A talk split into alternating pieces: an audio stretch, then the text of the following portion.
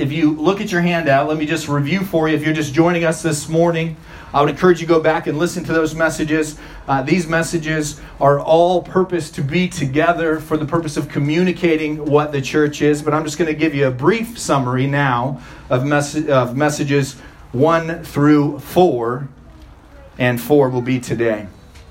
So, first, the first part of our membership series was just an introduction, recognizing the fact that membership is a strange thing for many people in our valley. Many people in our valley would look at church membership as being kind of odd, uh, not something that's regularly practiced, wondering why would we practice that. And so, our first message in the membership series was just to deal with that question and looking at the scripture to say, is this biblical? And so, if you remember, we had two points. Point number one being all Christians are called by God as individuals to be members of the body of Christ and to function together by the power of the Spirit. And that is biblical truth as we look at that and work through that together. Second, then, being, as you define that, we must recognize membership in Christ Church is not ambiguous. It is not ambiguous, it is specific according to God's design and provision for his body in love.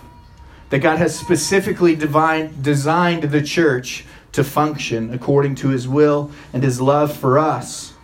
Then over the following weeks, in two through what will be five question mark, maybe longer, who knows? But if you look on your handout, part two through five, uh, we used Hebrews 10 to work for us uh, to declare to us those things which we're called to do as a church. And this is a summary, it is not all comprehensive, but using this kind of as a launching point for our membership series, we're going to look at three things our direction as a church, our doctrine as a church, and our devotion as a church.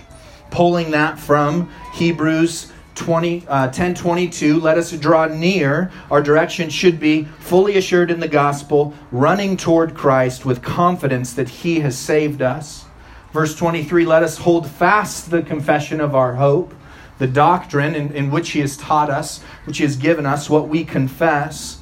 And then lastly, verse 24, let us consider how to stir up one another to love and good works, our devotion to the local church. So this week, uh, we will continue starting our doctrine. What is the doctrine of the church? What should be the doctrine of the church? Uh, how should we handle and how should we think about doctrine as Christians? These are important questions, questions that I don't think are asked often enough, questions that are not discussed enough, and I'm excited to discuss that this morning. So let's pray for the grace of God uh, that He would give wisdom and clarity uh, from my study and through my words, that He would be honored and glorified, that our hearts would be changed by the power of His Spirit and His Word. Father, we thank you for your grace and your faithfulness.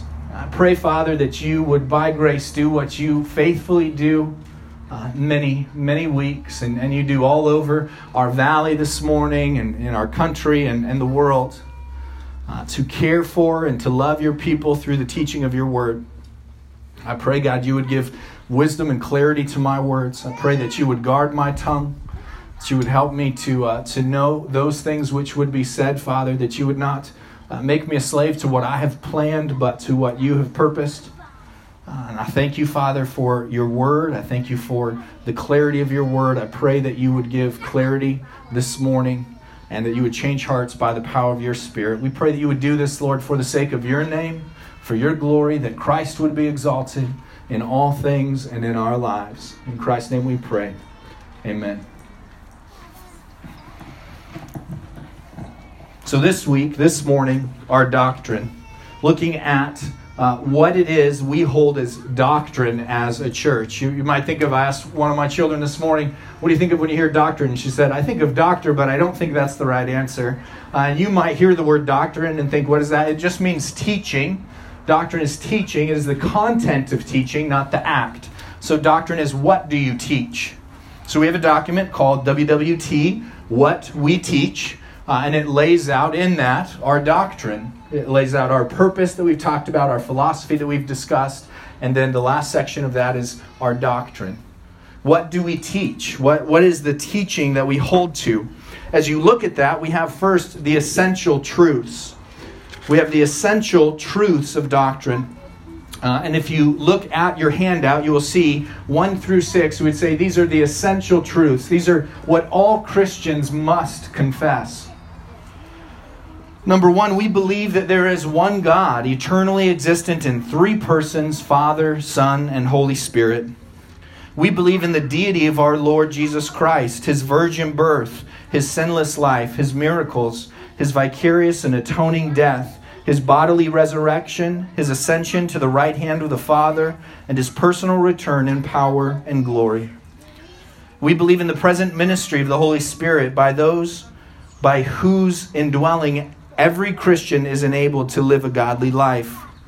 We believe the Bible is the inspired, inerrant, complete, and authoritative Word of God. We believe that all men are hopelessly lost sinners and must turn to Christ in saving faith and repentance through regeneration by the Holy Spirit, being drawn solely by God's grace. And we believe in the resurrection of both the saved and the lost, the saved to eternal life with Christ, and the lost to eternal punishment in hell. This is the essential truths of our doctrinal statement. Uh, it is not the entirety of our doctrinal statement. This is a brief preface to our doctrinal statement.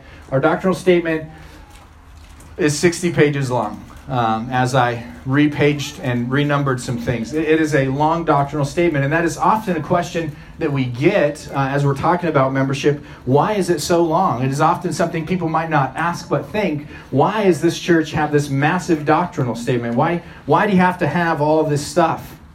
people generally assume that having doctrine and having clear particular doctrine can be divisive. And because it is divisive, they avoid it.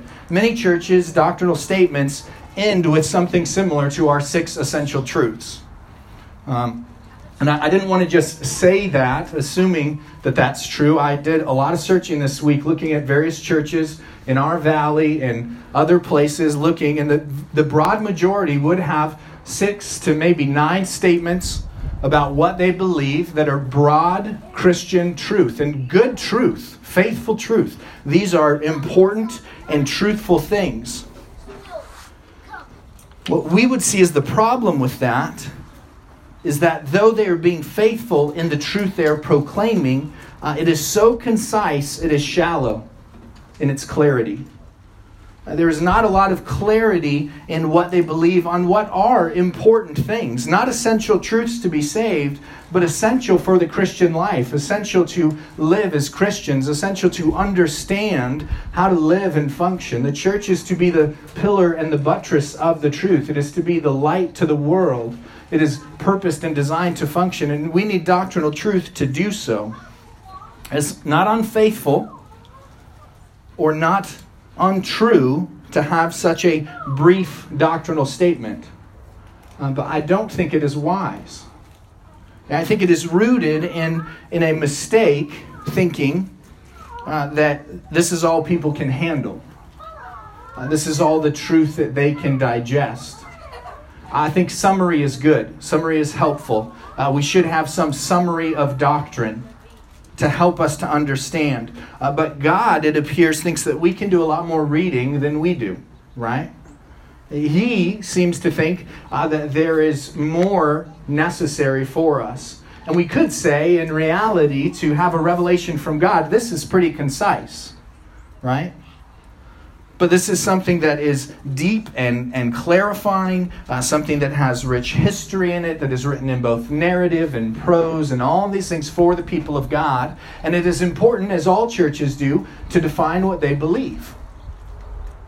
But I think it needs to be defined more clearly for the good of the church and for the clarity of the gospel. Churches need to have clarity on their doctrine. So there is the possibility that we have also come to believe that doctrinal clarity leads to disunity. And so churches have decided to limit their doctrinal statements because they want to be unifying. They don't want to cause division, they, they want clarity. But they want broad clarity to include as many people as possible. And I want to discuss that with you this morning because I think the mistake there is the goal is about inclusivity and not unity. Inclusivity is bringing as many people as possible. It's removing all hindrance to, to not blockade anyone from being part of something and coming. And so we want to be vague or ambiguous because we want the most amount of people to be able to come together. It's not motivated by unity as much as it is by inclusivity. I don't think that's the intention, uh, but I think we're believing a lie that doctrinal clarity means disunity. So we have chosen then to be ambiguous to increase the appearance of unity, but instead we are replacing unity with inclusivity. We are deciding to do what will allow the most people to come rather than what will bring the most clarity to God's people to live and to be faithful. It is also possible that because we are lazy, uh, we, we want something concise that people will actually read, right? I don't think there is any question that we are a lazy people. We have hours and hours to spend on media, but it is difficult for most of us to take 15 minutes to read if, if we send something or, uh, or we receive something that is more than just a couple pages, we go, whoa, hey, you don't got to write a whole essay. This isn't high school. We, we are a lazy people. We want to be spoon fed things quickly and easily. We don't want a lot of depth or clarity. We are a lazy people. So I don't bring this up. My goal is not to say that we are better than other churches uh, but rather that as American Christians, we have become far too comfortable with shallow and ambiguous faith. We've become far too comfortable with being shallow and ambiguous in our faith, even at the point of leadership. That we're willing to communicate some, some truths of God in a very shallow way. The truths are not shallow, but the depth of ex- explanation is shallow. There's not a lot of clarity. Why must we have clarity? Oh, it's important that we have clarity. We have been given the grace of God to know things, and though it seems humble at times to say, well, we're just going to put these broad truths out there, and, and we can't say we have clarity on anything else because that would be divisive with people. And so, who are we to divide people? Well, we want to be clear about God's word and we want to be responsible to those things which He has given us. I think Deuteronomy 29 29 is a helpful passage for this. It says that the secret things belong to the Lord our God. That is comforting. That is something we can take rest in. Those things that you don't understand, that you don't know, they belong to God, right? Why did 2020 happen? The whole world is asking that question. That's God's providence. What, what does he have planned? What has he accomplished? What has he done? We can see some things, but he didn't give us any revelation that said this is what 2020 was for. Those secret things belong to God. But the passage doesn't leave everything secret. It says the secret things belong to the Lord, but the things that are revealed belong to us and to our children forever and ever, that we may do all the words of this law. So the people of Israel were given a responsibility. They were given revelation from God. And that was true in the time of Deuteronomy. As Moses wrote to the people of God, it was true. They were given revelation, and those secret things belong to God. The long term, the, the daily plans, those things are His. He doesn't tell us everything, He has not left us without any knowledge. Those things that are revealed belong to us and to our children forever, that we would know them and do them. He has revealed much, He has made much known. It is not for us to give up the responsibility of any clarity in teaching, saying, well, you know, God's the only one that really knows everything. Yes, it is true. And He has given you information. And you ought to be responsible with that. We ought to be responsible with that. And so it is with those reasonings and those thoughts that uh, we believe that doctrine is important there is a need for extensive clarity in doctrine for the unity of the church, both locally and universally. Let me explain what I mean by locally and universally. The local church is what we are, right? It's a local gathering of people brought together for a purpose. The universal church is all Christians called, all called by Christ. And so the church is both universal and local. The church is both all Christians called. One day we will be ever God's forever God's people together, all Christians, not universally all people, all Christians, all called by His, but we function currently as local churches. So when we talk about the church, we want to clarify are we talking about universal church, all Christians who have ever lived, been saved, and called by Christ, or are we talking local church? And both of these, the universal church and the local church, need clarity of doctrine. They need extensive clarity. We cannot afford to be lazy and we cannot afford to be ambiguous. It is not faithful. Number one, we can't afford to be lazy. If you look at your handouts on the second page, we have warnings. We cannot afford to be lazy. We cannot afford to be those that say, you know what, it's broad and, and who's to debate and who's to argue, who's to discuss doctrine. Jesus says in two Gospels, he says, Enter by the narrow gate, for the gate is wide and the way is easy that leads to destruction, and those who enter by it are many. John 14, 6, you're probably familiar with Jesus' statement I am the way, the truth, and the life, and no one comes to the Father except through me. In the book of Luke and the book of Mark, it says that many will come to him and they will say, Lord, Lord. Did we not do these things in your name? And he will say, Depart from me because you never knew me, you workers of unrighteousness.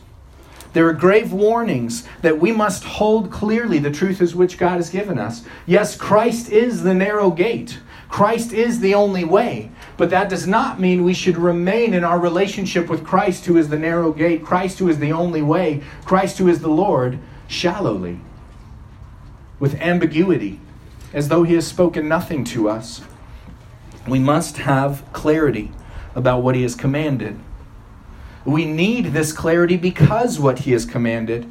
In, Matthew 28 18, we looked at last week the whole passage. I want to remind you of the end of that passage as he says to make disciples of all nations. He says making disciples is, uh, is going, evangelizing, communicating the truth, baptizing, and teaching them to observe all that I have commanded you. So ambiguity provides inclusivity of the nations. When Jesus says, Go therefore to the nations, right? Go, like speak to all, be the nations. We see that and we go, Wait, wait, our job is to include everybody. Our job is to get everybody in. So we want to be as broad as possible to make it as easy as possible. We, we don't want to draw any lines. We, we don't want to have any clarity. But we fail in the second command. Ambiguity provides inclusivity of all nations, but it fails in unity. As disciples are called to be unified in something, in Christ. Ambiguity provides inclusivity for all nations, but fails in unity as disciples learning to obey all that He has commanded. Too often in our time, we are confused that the job of the church is to bring everyone together. The job of the church is to proclaim the gospel, and through that, Christ will call the nations. We are to be inclusive in the proclamation of the gospel. But the work and the path of the gospel is exclusive. It is Christ and Christ alone. Our unity is not found in all of our ideas. Where is our unity found? In learning and following and being faithful to the teaching of Christ, to what He has called us to do. So we cannot be those who keep a broad explanation of everything, ambiguous in all truth, saying there's only this broad essential truth and we can't have clarity in anything else. It would be divisive. We would be dividing from people he has come to divide people. Jesus says he did not come to, to have peace, he came to divide, that he would turn mother against father. Why? What does he mean by that? It's because the truth is clear and people will reject and deny the gospel. They will divide themselves by the clear proclamation of the gospel. And if we try to be ambiguous about what the truth is, what the gospel is, what it means to be a Christian, we are making way for people to think they are included when they are really divided, when they really want nothing to do with Christ. They just want broad truth. They're okay with the ideas of the broad essential truth. But when they're called to be made a disciple, to learn to obey everything He has commanded, whoa, whoa, whoa. Who do you think you are to tell me that I have to obey everything the Bible says? And the problem is, we, we don't think no Christian would say that out loud, but somehow we have come to believe that if we have any clarity of knowledge, if we grow in our knowledge, if we pursue to have more clarity of knowledge, if we pursue to take clear doctrinal stances, we are being foolish and arrogant. We live off of one proverb knowledge puffs up, right? And so we think that means we should not pursue knowledge. That, that is a failed interpretation of Scripture. Knowledge is not the enemy knowledge and arrogance will puff up. Uh, knowledge at all times does puff up in the sense that it gives knowledge and understanding. And were it not for the Spirit, knowledge would only puff up. But we have the Spirit of God. We should not be those who are fearful of knowledge. We need to be clear about all He has commanded because we don't want, uh, we don't want anyone to be confused about what the Word of God says. And we want everyone to go to the Word of God to have clarity on what He's commanded. But for some reason, as churches and individuals, we think if we have any clarity about what He's commanded, we're being too arrogant because we don't want to tell anyone they're wrong. It's assumed if we tell them they're, they're wrong, we are talking over them, we're taking authority over them, rather than just proclaiming the truth of Scripture. It's not wrong to have knowledge, it's not wrong to pursue knowledge. It is actually prayed by Paul, as we looked at in Ephesians, and I want to point you this morning to Colossians, where he prays the same. It's throughout Scripture. We're told to get knowledge, to pursue knowledge, to be after knowledge. And so we should pray for that, as Paul does in Colossians 1 9, 1, 9 through 12. And so from the day we heard, so since Paul heard they were believers, we've not ceased to pray for you. What have they praying? Asking that you may be filled with the knowledge of his will in all spiritual wisdom and understanding so, to be filled with the knowledge of His will, to have spiritual wisdom and understanding, that they would know the truth, that they would understand it, not just in getting knowledge, but to have the spiritual ability to apply that knowledge, to be faithful in it, to be obedient. And why? Verse 10 so as to walk in a manner worthy of the Lord, fully pleasing to Him, bearing fruit in every good work, and increasing in the knowledge of God so, why do we want to? As a means of maturing. Verse 10 says that, they, that you would have knowledge and spiritual wisdom, the ability to apply that knowledge spiritually. Why? So that you can live in such a way that pleases God and is glorifying to God, that brings Him glory, that pleases Him. And then how do we do this? Well, maturing is bearing fruit in Him. We see that in verse 10. Maturing is bearing fruit, right? Increasing in the knowledge, increasing fruit in every good work, increasing in the knowledge of God. In verse 11, maturing in Him in bearing fruit with knowledge is through dependence upon Him, being strengthened with all power according to His glorious might for all endurance and patience with joy, giving thanks to God the Father who has qualified you to share in the inheritance of the saints of light. So you are to pursue knowledge. Paul prays that they would have knowledge. For what purpose? That they would gain spiritual wisdom by the Spirit of God. They would be able to apply it. How can they do all of this? Does they all need to go to college? They all they all need to get educated right. They all need to go to the right school, the right seminary, the right things. No, they need to be in the Word of God and they need to depend on God because by His strength, by His power, by His glorious might, you can endure with patience and joy, giving thanks to God who has qualified you to share in the inheritance of the saints of light. So Paul is praying not that they would be ambiguous, not that they would just have a, a broad understanding of things, but that they would have an increasing knowledge of who God is, that they might be matured and bring him glory and glorify him in all things, that he would be pleased, that good works would be done, that they would be fruitful, that the gospel would be proclaimed. So we ought to pray for that. We also ought to practice it. Ephesians 4 11 through 16 we see that the church is designed to be this for people, to be a source of knowledge or equipping that they would have understanding to be fruitful and faithful. We together are to do this. Look with me at Ephesians 4 11 through 16. It says, And he gave the apostles, the prophets, the evangelists, the shepherds, and teachers to equip the saints for the work of ministry, for the building up of the body of Christ, until we all attain to the unity of the faith and of the knowledge of the Son of God, to mature manhood, to the measure and the stature and the fullness of Christ so that we may no longer be children, tossed to and fro by the waves, and carried about by every wind of doctrine, by human cunning, by craftiness and deceitful schemes. Rather, speaking the truth in love, we are to grow up in every way into Him who is the head, into Christ, from whom the whole body, joined and held together by every joint with which it is equipped, when each part is working properly, makes the body grow so that it builds itself up in love verses 11 and 12. The church is designed by God. It's designed by God. He gave leadership. He gave the apostles. He gave the clarity of the truth. He gave those to proclaim it. And He gave shepherds and teachers to equip the saints. All of this is equipping of the saints to grow in maturity. How do they grow in maturity? Look at verse 13. Until we all attain the unity of the faith so, the unity of our dependence, our belief, and the knowledge of the Son of God to mature manhood, that we would grow and be faithful. God gave these gifts to equip the saints for ministry, that we might grow in maturity. The church also stabilizes believers in the truth.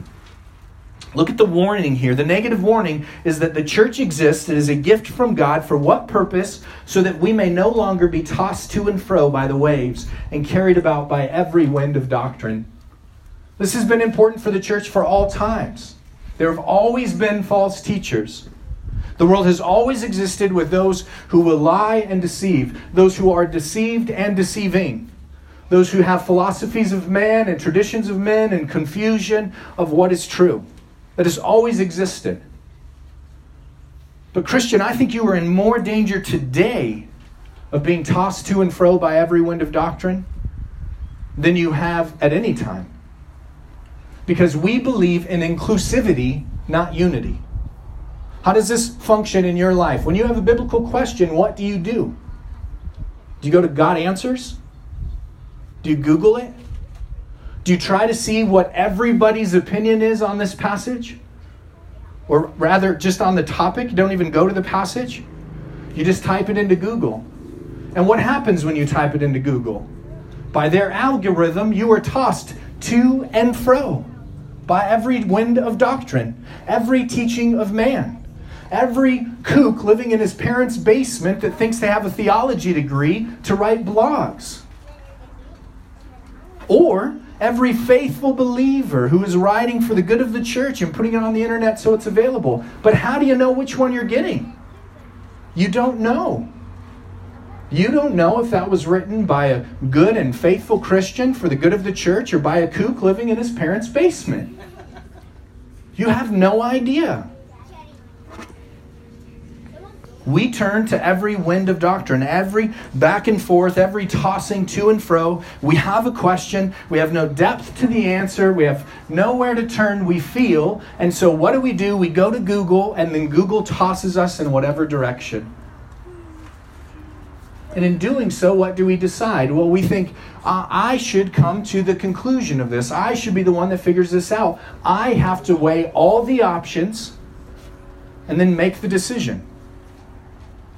Well, there is one sense in which that is very true.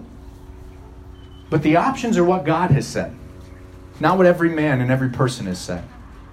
You need to turn to the Word of God. Our doctrine must be rooted in the truth of the Scripture. And so I am not saying, look, you foolish Christians, you use Google. I use Google all the time, right? I looked at tons of documents of church doctrines this week uh, because of Google. I found a bunch of things to look at and to read and to just think uh, are these statements true that I would say? Let me look at really what churches are doing and not just go off of my assumption. In reality, I think what many churches are doing are choosing to be very broad in their doctrine. And what people then do is choose, uh, when they have deeper questions, uh, they go to Google and they type them in and they try to find answers there from who knows who. And Christians, that's not the way that we should function. Uh, we need to take clear doctrinal positions that we believe God has made clear, and we need to seek to communicate them for the good of one another and for the equipping of the church. Our doctrinal statement is not made for the purpose of declaring this is the truth, this has authority. This stands over all time as the statement of what the church should always believe. Now, as elders, we might believe that with conviction. This is the truth. Uh, this is good, but its authority is rooted on that we are seeking to express what the Bible says. We're seeking to have clarity in what the Bible teaches and to explain and to do that with terms that are understandable, right? And in Timothy, we're warned to, about arguing over words. So, a lot of churches, or a lot of us as Christians, we use words to summarize truth, right? You meet someone, they go, What kind of church do you go to? What do you do? You think of summary words. Uh, we go to a reformed church. Well, if you have friends that are reformed, they're going to ask more questions. You go, What does that mean to you? You're going to have to define that term, right? It's a good summary term because it, it means for us that we're reformed in our soteriology. We're reformed in our beliefs about salvation. Other people would say, oh, we're Calvinists. Yes, it is a summary term to say we are Calvinists in our soteriology. Uh, those summaries are incomplete and they need more explanation uh, because we are not reformed and that we do not baptize infants. But we don't believe God has called people to baptize infants. We are credo Baptists, not pedo Baptists. Uh, we believe that people are baptized according, I, this is the way I remember, it's not what the Greek or Latin or anything means, but their, their creed, according to their confession, their belief of faith. And so we baptize those who believe. So even those summaries, often, maybe sometimes, as you've been in the church and you've come to our church and we're the only thing you know of Reformed, and you tell people we're Reformed, and they're like, oh, I didn't know you baptized your kids. And you're like, that's what Reformed means? It's what it means to them. It's what it's, in some ways, means historically, if you're talking about the Reformed church. And so these summaries are helpful, but what do they need? They need more explanation, they need clarity.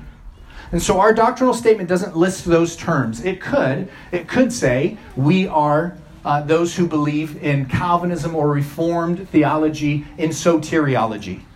We are progressive, dispensational premillennialists. We could say those things. It, maybe for you that's helpful. Maybe this morning you just found out we're progressive, dispensational premillennialists. Maybe you're still wondering what I'm saying. And that's the important thing that terms need to have clarity. So in our what we teach document, you will not find those terms. What you will find is the description of our belief that if you're seeking to summarize things, you might end up with those terms. And so you will see what do we believe about the Bible? What do we believe about God, the Father, the Son, and the Spirit?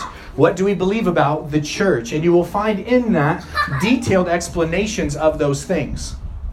You will find detailed explanations in an outline form with verse references of why we believe those things. And so, why do we have this type of clarity in doctrine? Because we want this to be a tool to you. This is not something that we want to hold over you saying, this is the absolute truth. Stop reading your Bible and read our doctrinal statement. We have a doctrinal statement for two reasons clarity of the truth and equipping of the saints. If you have a biblical question, I would assume our doctrinal statement probably addresses it. The questions that you might turn to Google for, you could probably first look to the doctrinal statement and say, What passages should I read? Where should I go? What should I think about this? And Christians have done this historically. They've communicated the truth to one another in summary form to encourage one another, to point one another to the scriptures. Because we have the ease of resources, we've become lazy. And, and we just want to find the answer from anyone and accept the answer that we like rather than with those resources, we could dig deep into the Word of God and find and wrestle with what is true. And so the doctrinal statement is one to give you something that you could look to to say, uh, you know what, I'm wondering about this. And maybe even you disagree with us on a particular point. That's okay. But you can know clearly where we stand and the passages that would compel us to that. So you can look at that. It's for all of these reasons that we believe that it is a narrow gate and we should pursue to know the truth. We want to truly know Christ. and that He has given us authority in His Word. We believe we are called to make disciples, and disciples are made not by a vague direction toward Christ, but to live to obey His specific commands, to be faithful to Him. We believe that we should be praying for one another, not just in our daily struggles, but that we would gain knowledge and mature and be faithful and be rooted deep in the truth of Christ. And we believe this is the job of the church on earth to root the church, to hold firm, to hold fast to the confession of their hope.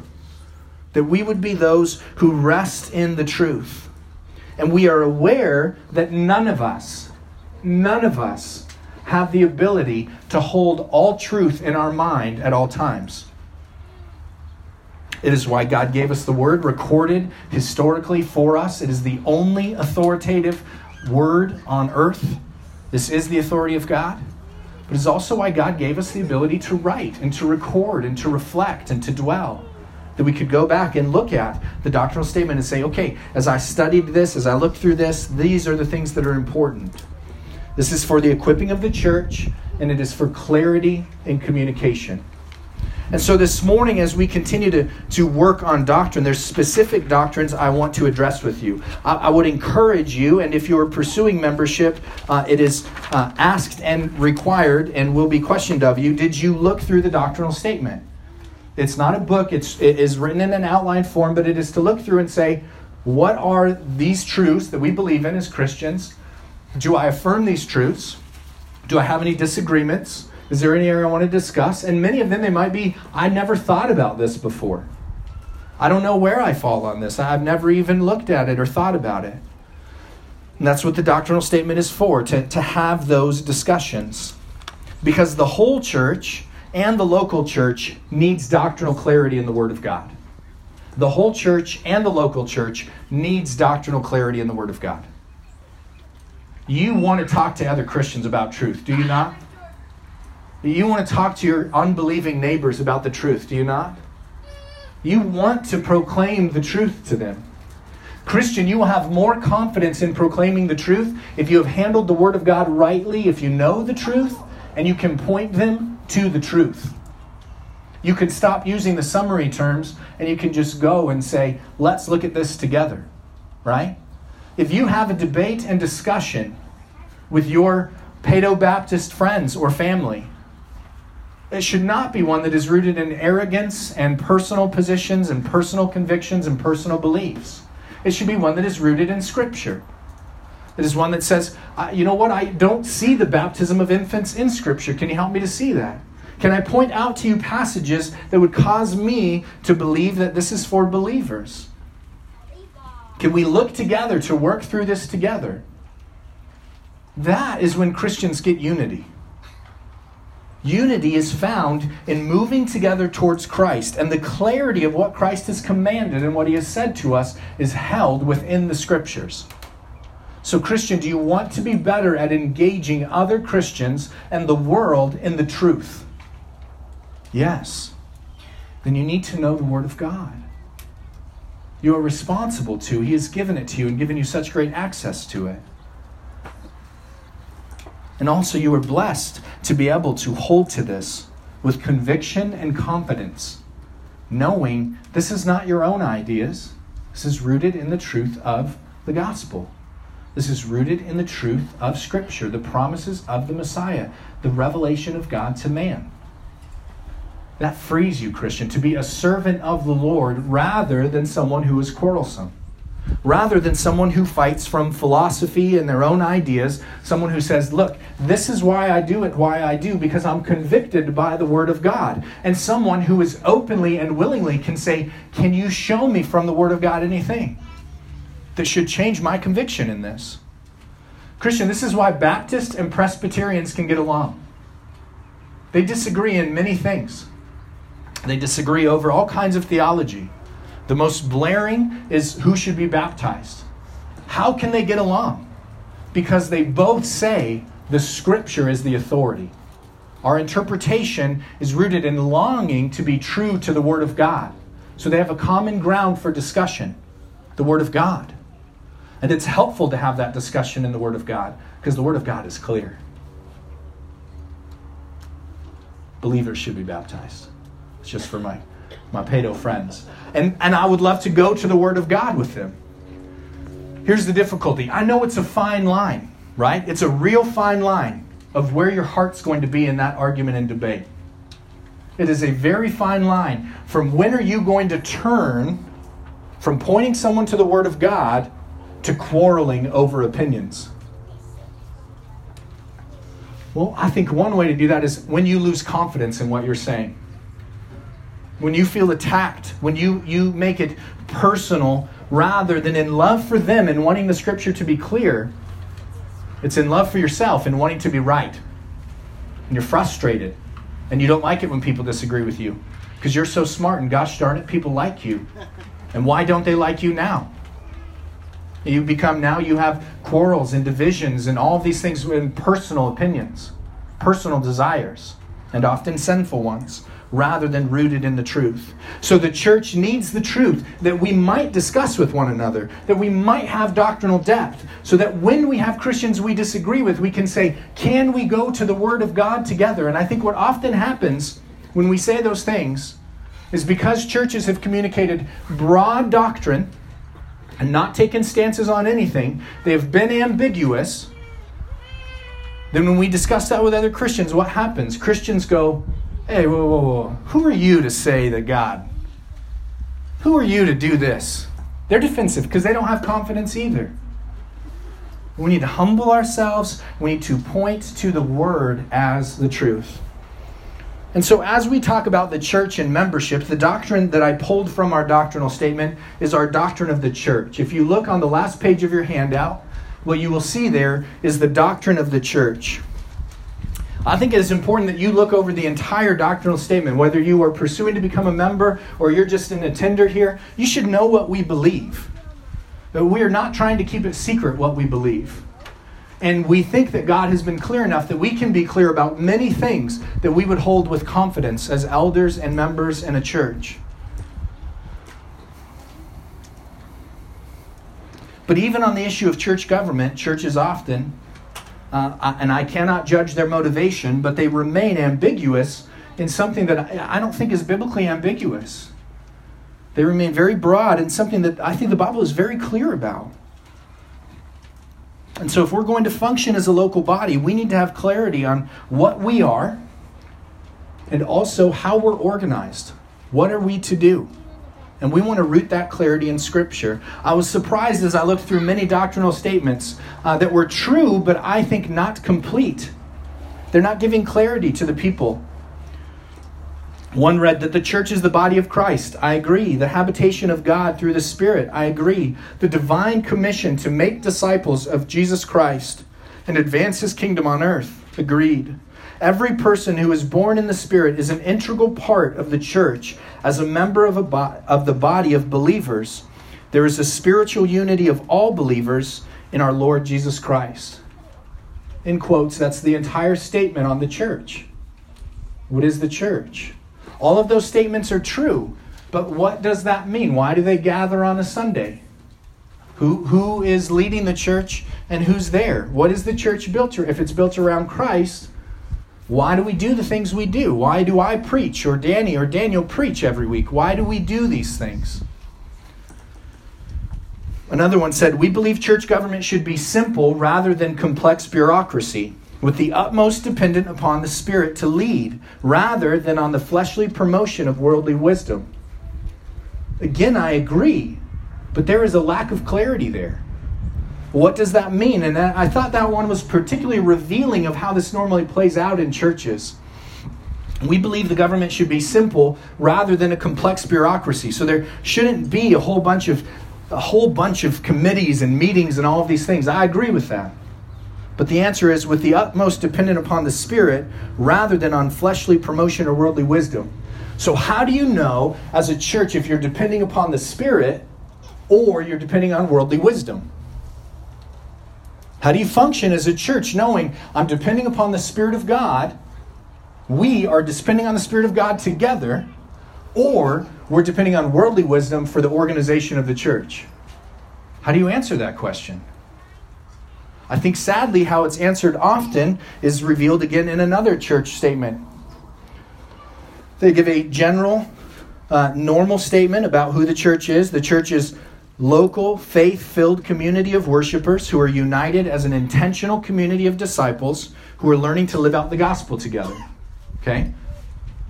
But then in that statement, it says that this statement should not serve as a guide to all that we understand and believe. The topics are provided as a summary, should not be taken as our complete belief structure. The regular teachings of our senior pastor give a more complete understanding to these statements. And so, what is the doctrinal statement? The doctrinal statement is that the man, Moses, in this model of church that often functions, is the declarer of the truth of God. So, these are our broad Christian's faiths. How do you know what we truly believe? You listen every Sunday, and what he says is what we believe. Christian, that is dangerous for that man and for that church. Let your faith and your belief in the truth not be dependent on hearing me preach for an hour or two or three on a Sunday morning. The Word of God has not been written so that you would just hear the preaching of it and rest your hope in that. Again, I do not say this because I think we're better than these churches, but I think they are failing to see the truth. And if I could, and I plan to with some of them, to debate with them over Scripture, to say, but wait, friend, I agree we must be dependent upon the Spirit, but how do we depend? Because here's what often happens in churches we're dependent on the Spirit translates into we are dependent upon the head pastor's understanding of how the Spirit of God is leading him. We are dependent upon what he thinks God is telling him. And, and so, rather than Christ be the head of the church, and I do not say this to bash my brothers who are faithfully seeking to lead churches. But if you believe depending on the Spirit is just whatever you think the church should be doing, and that the will of God and the Spirit of God is within you for you to lead the whole direction of the church, you are putting yourself and God's people in grave danger. He has not been so unclear. How do we depend upon the Spirit? We listen to the Spirit of God written in the Word of God as He has been clear about the structure of the church. He has not left it ambiguous. He has been very clear. Very clear. We can be far more clear than just using broad terms to say we're a community of worshipers we can be far more clear than saying that we don't want to fall into worldly wisdom, we just want to depend on the Spirit. I understand the truth in those terms, but the lack of clarity leaves grave danger to how that functions in the church. And in our valley, growing up here, I've, I've seen it destroy churches and families. Because men have felt like, I am the Spirit of God. They have, with good intention, become arrogant and fallen to sin and led people wrongly and given their lives to adultery rather than to the worship of Christ. They were in grave danger because they spoke ambiguously about what God has said, but did not root themselves in the deep truth of what God has said, that He might care for them and His church. I'm not crying, you're crying. See, we just get defensive when we don't know what to do. We just make weird statements at people. All right. This is important, and it's important that we define this and we clarify it for the good of the church. We, we want to pursue to follow Christ as He has called us to. And we want to encourage other believers with the truth of the Word of God. So, if I could this morning compel you uh, to seek to follow along on, on this outline of the doctrine of the church with me, and pray that God would give grace as we pursue to be faithful in this. First, we must define the church. We must define it. And we have spent time in previous weeks doing that. Let me just point to you in outline form. The church is the body of Christ. You can see that in many statements of Scripture. The church is the body of Christ meant to function together. It consists of born again believers in the church age, that there are those who have been called and saved or His are regenerate. The church, in our belief, is distinct from Israel. We believe Scripture is very clear. There is a difference between the nation of Israel and God's calling of Gentiles that there are two distinct things going on there. One, a declaration that man cannot be saved even if God gave him the law and the prophets and everything else. He would be arrogant and faithless and foolish. And through it, God promises a Messiah. And in God's mystery and grace, He does not just save Israel, but He fulfills what He had promised in Abraham that He would save the nations. The gospel becomes inclusive as it is promised, that everyone can be called. It is proclaimed to all. But those who respond are faithful. You can look at further details in A, B, C, and D, why we would say there are distinctions from the church in Israel. And so then, what do we define the church as? The church is particularly Christians called in this age, after the return of the Messiah, to be together, unified together, to proclaim the gospel together, born again believers. The definition, which my brothers in many doctrinal statements have done well in defining, but the organization is also clear. Christ is the head of the church. He is ultimate in authority. I want to point you back to Colossians chapter 1 that we looked at. It proclaims his preeminence and it says, Where's his preeminence shown? And that he is the head of his church. Local assemblies are the New Testament pattern. As you read through the scripture, and there are cross references there, there are local assemblies of churches. It is the way the church has functioned from the beginning. It is how Paul proclaimed and preached. It is how they begun at Pentecost to gather and to be those who would locally gather together.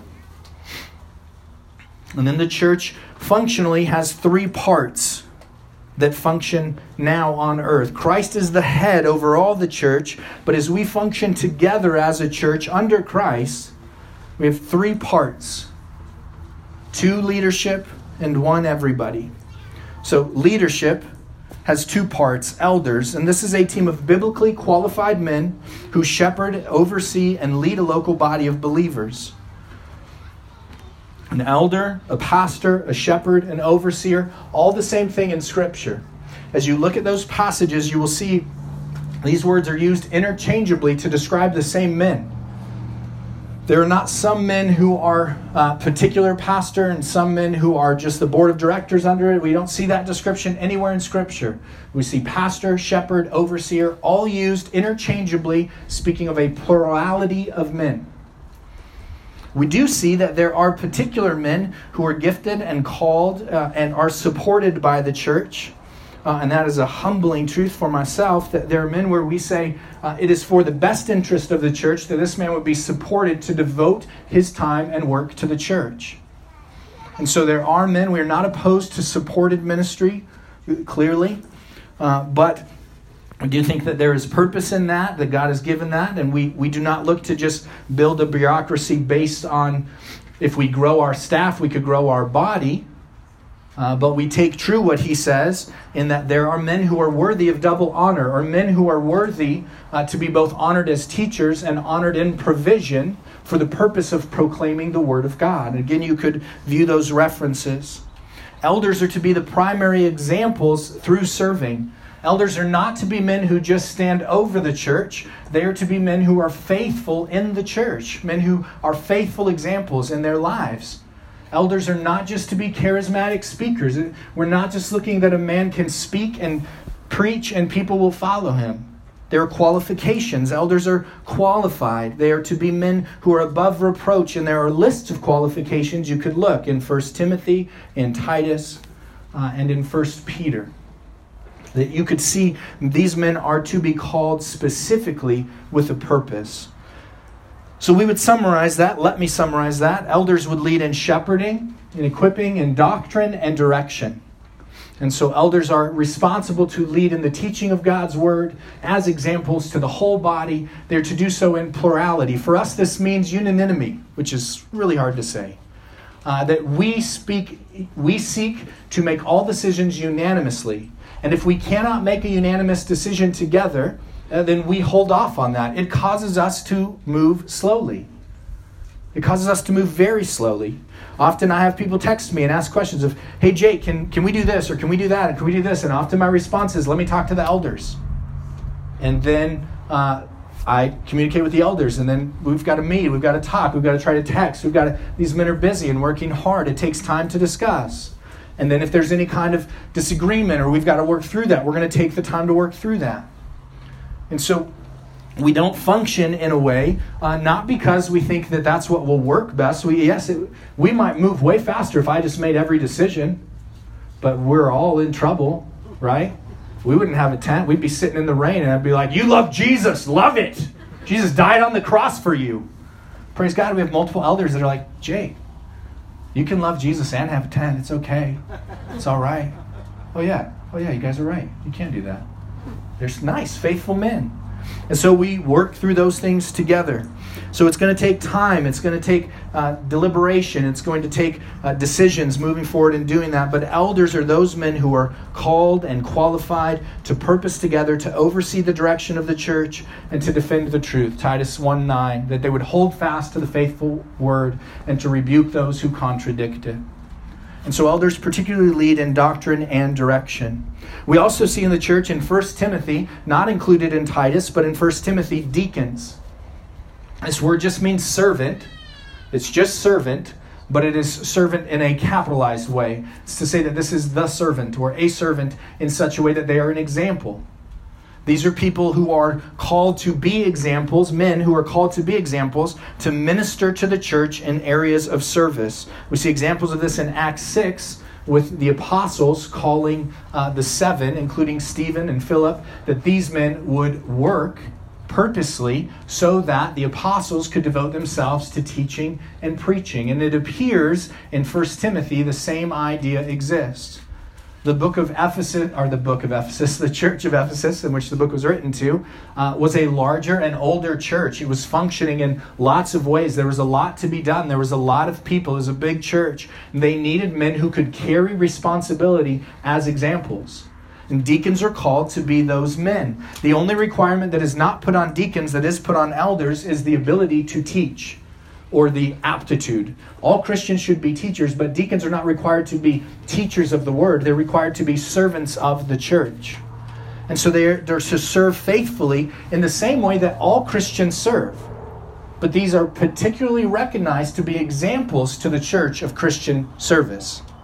These are men who have shown faithfulness in such a way that we say not only are they examples to everyone of how we should serve, but these men are also those who should carry the responsibility of service. And so they are given authority to lead in things, to make decisions for things. These are men that are tested. Elders are tested, but there is specific writing uh, that deacons may be tested. So when we appoint a deacon, we bring it to the church and we say, uh, We're looking at this man and we think this man should be a deacon as elders. And we want to give you time to communicate with us if you think that is true and look at these qualifications and work through these things together. Because God has designed the church to function in this way. It is a very simple design in leadership. It, it is very, I think, gracious of God and, and designed in plurality, is very protective of the church. It elevates no man, elevates Christ. It is faithful in that deacons would be potential or available. If you notice in Titus, there's no mention of deacons. Titus uh, is writing is written to a man who's in Crete, and it's a new church. He is not working with the elders in Crete as Timothy is in Ephesus, but he is establishing elders in Crete under the authority of Paul. And there's no mention of deacons. It was something as an early church. You thought, do we need deacons? Do we have to have deacons? And, and studying the Word of God and looking, and came to the conclusion of no, deacons aren't a requirement. Elders are a requirement of the church. There is no church if there are not elders leading. That's God's design that elders would lead. We see that in the book of Acts. Uh, Acts 13 and 14 to be specific, if you want to look it up. But deacons are not mentioned. It appears that deacons are for the function of the church, to function under the oversight of elders, and to be examples to the church. Do you notice the overall characteristics of this? That these men are to function not just for the purpose of accomplishing leadership, right? This is not just we want the church to grow and progress. We want the church to be organized and functional, so we need the most organizationally functional men. No. It's rooted in character. These men are to be examples to the church. And they are both protected in plurality and qualified before all. And so, two parts of leadership, elders and deacons, and those are the two areas of leadership that function. In the congregation, all believers are commanded to be part of the local assembly of Christians. All believers served, all believers are called to serve one another in a local body, to encourage one another, to exhort one another, to exercise their spiritual gifts. The ministry of each believer is necessary for the full maturity of the church. We've seen this in Romans and Ephesians and other places. God has given you spiritual gifts to function in. You don't carry maybe the necessary, uh, necessarily the same responsibility of an elder who will give an account for souls, of a deacon who is living in a bubble, who's watched by all as an example of faithful service. But because you don't have the responsibility before people, doesn't mean you don't have the responsibility in Christ right? These men serve as examples. Why? Because we are all to serve in the same way. And the church is given gifts for that purpose.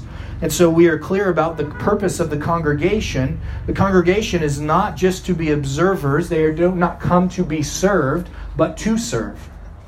And we serve together. We function as a church uh, not just as a generic gathering, but a purposed gathering under the leadership of elders and the service of deacons that we all might all serve in order for the body to mature. And so we looked at this in previous weeks, but I just want to remind you again uh, you have been gifted purposely by God. That you are gifted specifically in, in maybe both, maybe one, maybe various areas uh, that would categorize what all Christians are to do to speak the truth and to serve in the truth. 1 Peter 4 says that you have gifts of both speaking and acts of service, and you are to be examples of those. All Christians are responsible to speak and to serve, but all Christians are also gifted in particular ways to be an encouragement to us all that we might speak and serve better. I was reminded just this morning by a faithful believer who loves me that says, Hey, I think this is the first time you talked to me in like a year on a Sunday morning. You might talk to me other times, but you just kind of jet by. And praise God that this was the analogy that I already knew I would use this morning because another faithful believer said that to me about 12 years ago. They say, Hey, you just jet by. The Word of God says, Greet one another. You're not greeting, you just go. And I, in sin and defensiveness, responded, What are you, a 16 year old girl? You need me to stop and hold your hand every time I walk by? Come on, dude, leave me alone. And I left, and the Spirit of God convicted me and said, What are you doing? A brother loves me, and he's saying, Hey, man, think about other people around you. When I'm just thinking, I got to get my kids to Sunday school, I hate being late, I want to get to church on time, we should have left earlier, what's going on? I'm walking back, I'm checking kids in, I don't have time to chit chat with you, I've got to go worship God. Right? I got all kinds of justification in my mind. What if, knowing I was called to greet one another, rather than showing up in church on a daze, trying to shuffle, at that time, only three kids to get them somewhere, I was intentional to know hey, I'm responsible to lead my family. I'm also responsible to greet the saints, to love them. What if I was intentional to get there early enough to get my kids checked in without the feeling of pressure that I'm walking in late? Never crossed my mind until a man was faithful enough to tell me, hey, we're to greet one another. It's an example of the faithfulness of that man, a, a, man who, who sees that focus so much. Many of us have that type of uh, gifting, and that we're merciful and compassionate. We think of others, right? Many of us have gifting where we're thinking about truth and we're thinking about doctrine, we're thinking about speaking. And we need one another to be serious about both. God has gifted you in particular ways, and those ways encourage other Christians to be more faithful. I don't just teach so that you can hear me teach and say, Jake's a good teacher, right? You probably hear me teach and say, Jake talks too long. But my hope in teaching is that you would be able to teach others better. That you would teach your children and your friends and your family better. That you would know the Word of God better. The men who serve in setting up don't serve just so that it can be set up for us, but they serve in such a way that is an example that we all might serve better. The people who are merciful and hospitable and compassionate to others aren't just hospitable and merciful and compassionate so that the body has some mercy and hospitality, but so that we could all have examples of, say, we could be more hospitable, more compassionate, more faithful, more merciful. There are those who are generous in ways that many of us are not, and they are examples to us to say we could all afford to be more generous as God has called us to be. The body is gifted and functions in gifting that the whole body might mature. My hope is that you will see the importance not just in the church, but in all doctrine. We want to have clarity, that we can have confidence, and that we are pursuing to move forward in Christ. Dependent upon Him. And dependent means, yes, both. That we trust and pray and look for the Spirit to give us clarity, and we have confidence that He has given clarity in His Word. We can always uh, trust the authority of His Word. And so let me encourage you this morning to think about, to dwell about the church, what the church is, how the church is organized, and how you fit into that plan of God. How do you faithfully serve in that? In what ways might God be encouraging you to be more faithful, more clear, more purposed?